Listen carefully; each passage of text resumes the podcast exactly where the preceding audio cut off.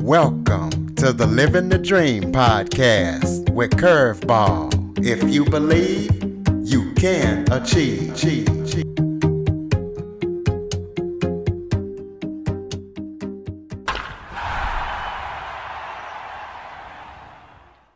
Hello and welcome to another episode of Living the Dream with Curveball.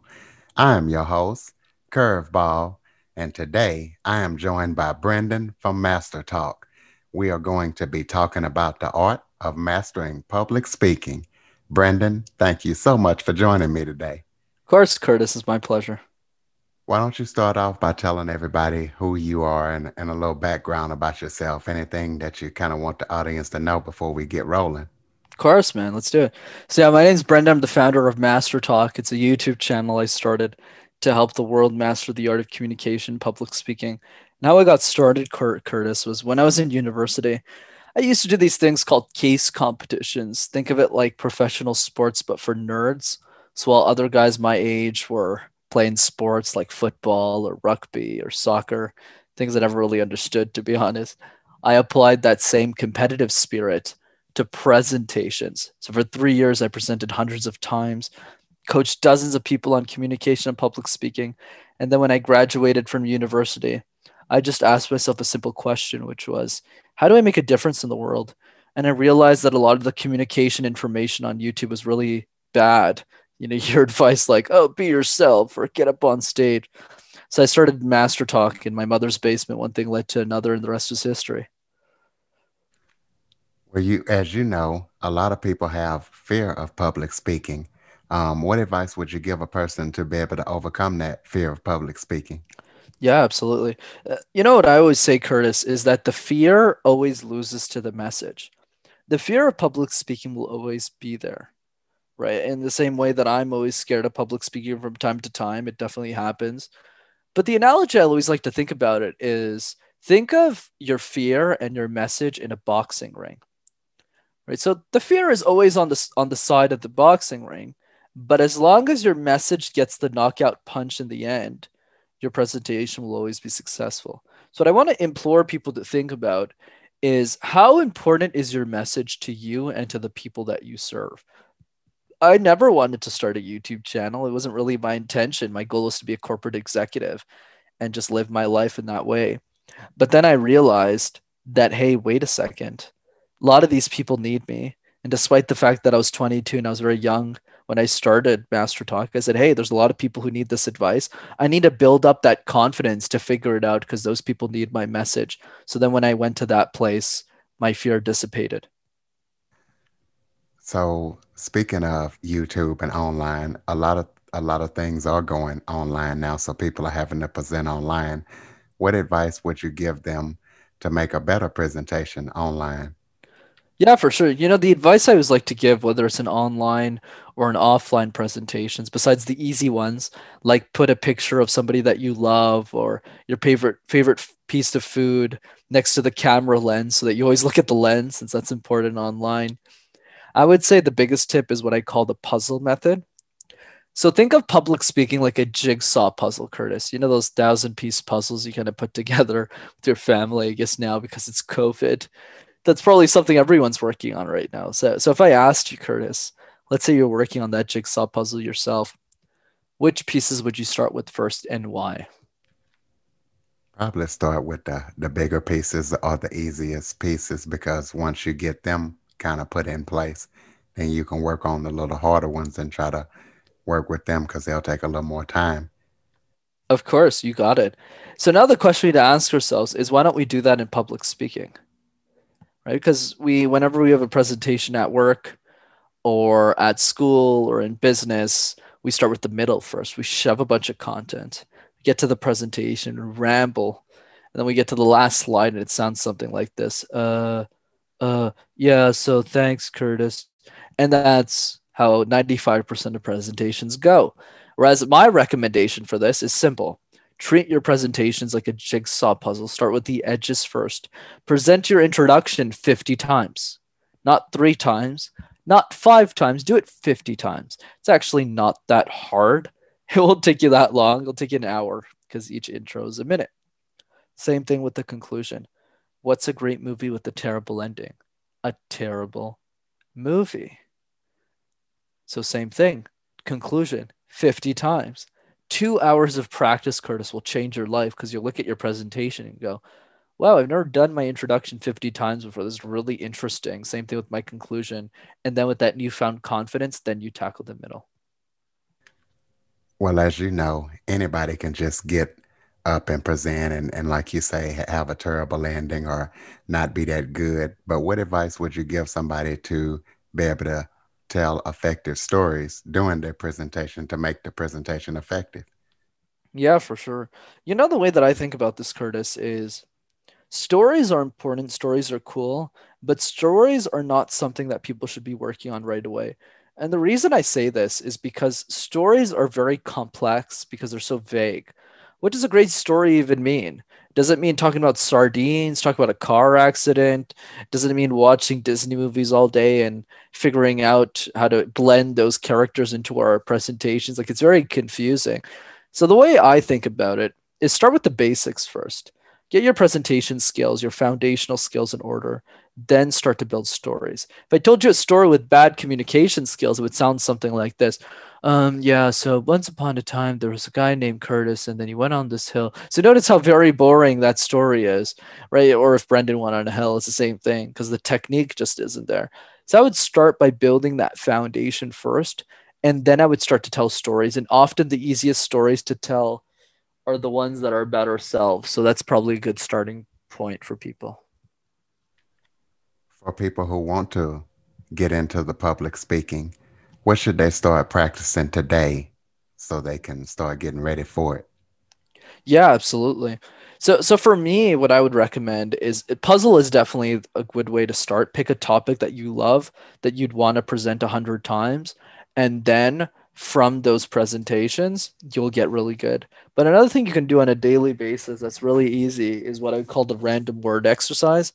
So essentially, what that is, is you pick five random words in the dictionary. This could be tree or camera or basement or doorknob. And you make random presentations out of thin air. And if you do that every single day, your muscle at communication will get good really quickly. And then you'll be able to tackle any type of communication skill. What do you feel is the biggest challenge of public speaking? Why do people struggle so much with it? Yeah, absolutely. I think the reason why most people struggle with communication so much is, is probably because of the education system. You know, the way that we learn communication, the way that we grow up speaking, the way that we interact with other people is mostly forced. Not the interactions, but rather the presentations that we give. So if you think about school, we don't wake up one morning and say, "Hey, Curtis, you want to get breakfast and present all day, man?" Like nobody says that. So essentially, what happens instead is we're in we're in high school, and three things happen. One, we never get to pick the topic, and it's generally something you're not passionate about. Two, we're always presenting to students who don't really care to listen to us, and three, teachers who are very well intentioned and very well educated often don't have time to coach us because of how stressed they are with all the students they have to go through and and coach for presentations. And that's why we find it such a challenge because we've grown up to believe that public speaking is a chore right so because we see public speaking as a chore well we don't really want to get better at it. It's like if I told you, hey, Billy, I want you to go play this baseball game, but instead of playing baseball, I want you to study a bunch of books. And by the way, there's going to be a test on. If you if you don't do well, you're going to fail and get bad grades on the baseball test. Are you going to like baseball? Probably not. So that's that's kind of the comparison I like to give to public speaking. We need to start seeing it more as a way to make a difference, to share an idea that matters, rather than I guess what uh what most people associate to it right now. Do you feel like it takes a lot of time to to prepare a speech? Why or why not? Right. For me, I would say it really depends on the speech, but in general, it should it doesn't take as long as people think it is. At the end of the day, all you need to do is a couple of things. The first one is to find your key idea. If you were to summarize your entire presentation in one sentence, what would that sentence be? And then when you figure out what that sentence is, Curtis, the next step of the process is just to say, okay, Now that I understand that this is the one sentence, the next part of the equation is saying, what's the best way to defend the sentence? Right? So in my case, my one sentence is to convince you that you can be an incredible speaker. If I achieve that outcome, I win. And if I don't achieve that outcome, I lose. And of course, I win and I lose is equated to my audience benefiting from these insights or not.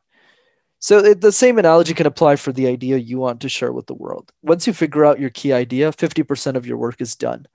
The other 50% is just figuring out how to defend the idea.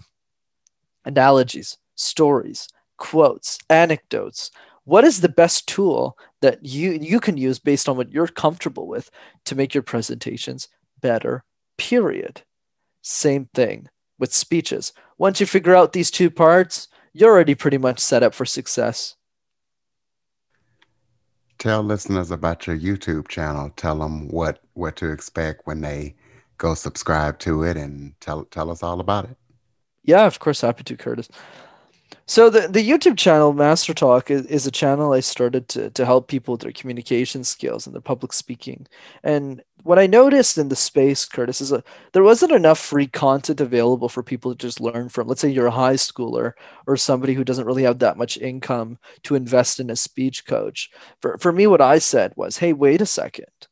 We need some outlet. We need an opportunity. We need a a way for people to gain access to some of the best communication tools in the world.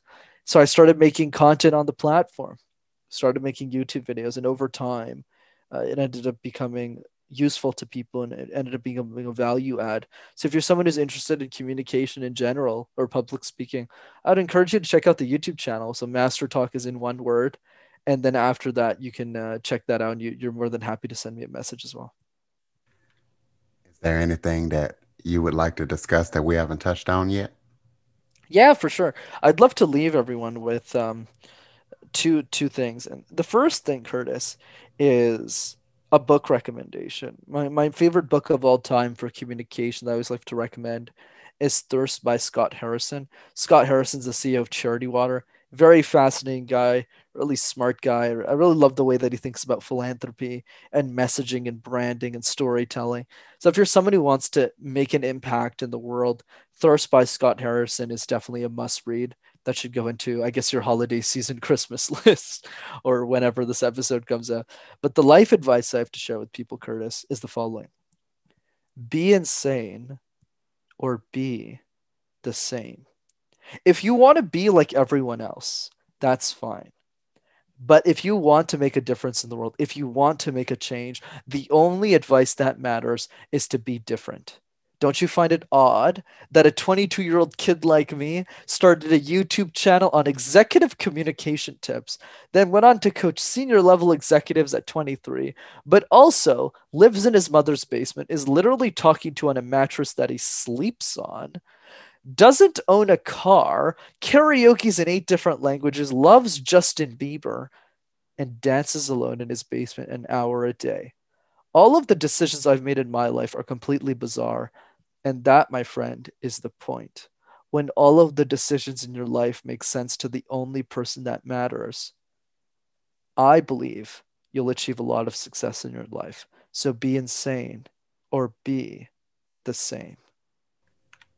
Absolutely. Is there any contact information other than your YouTube channel that you would like the listeners to have so they can connect with you? Any websites or anything?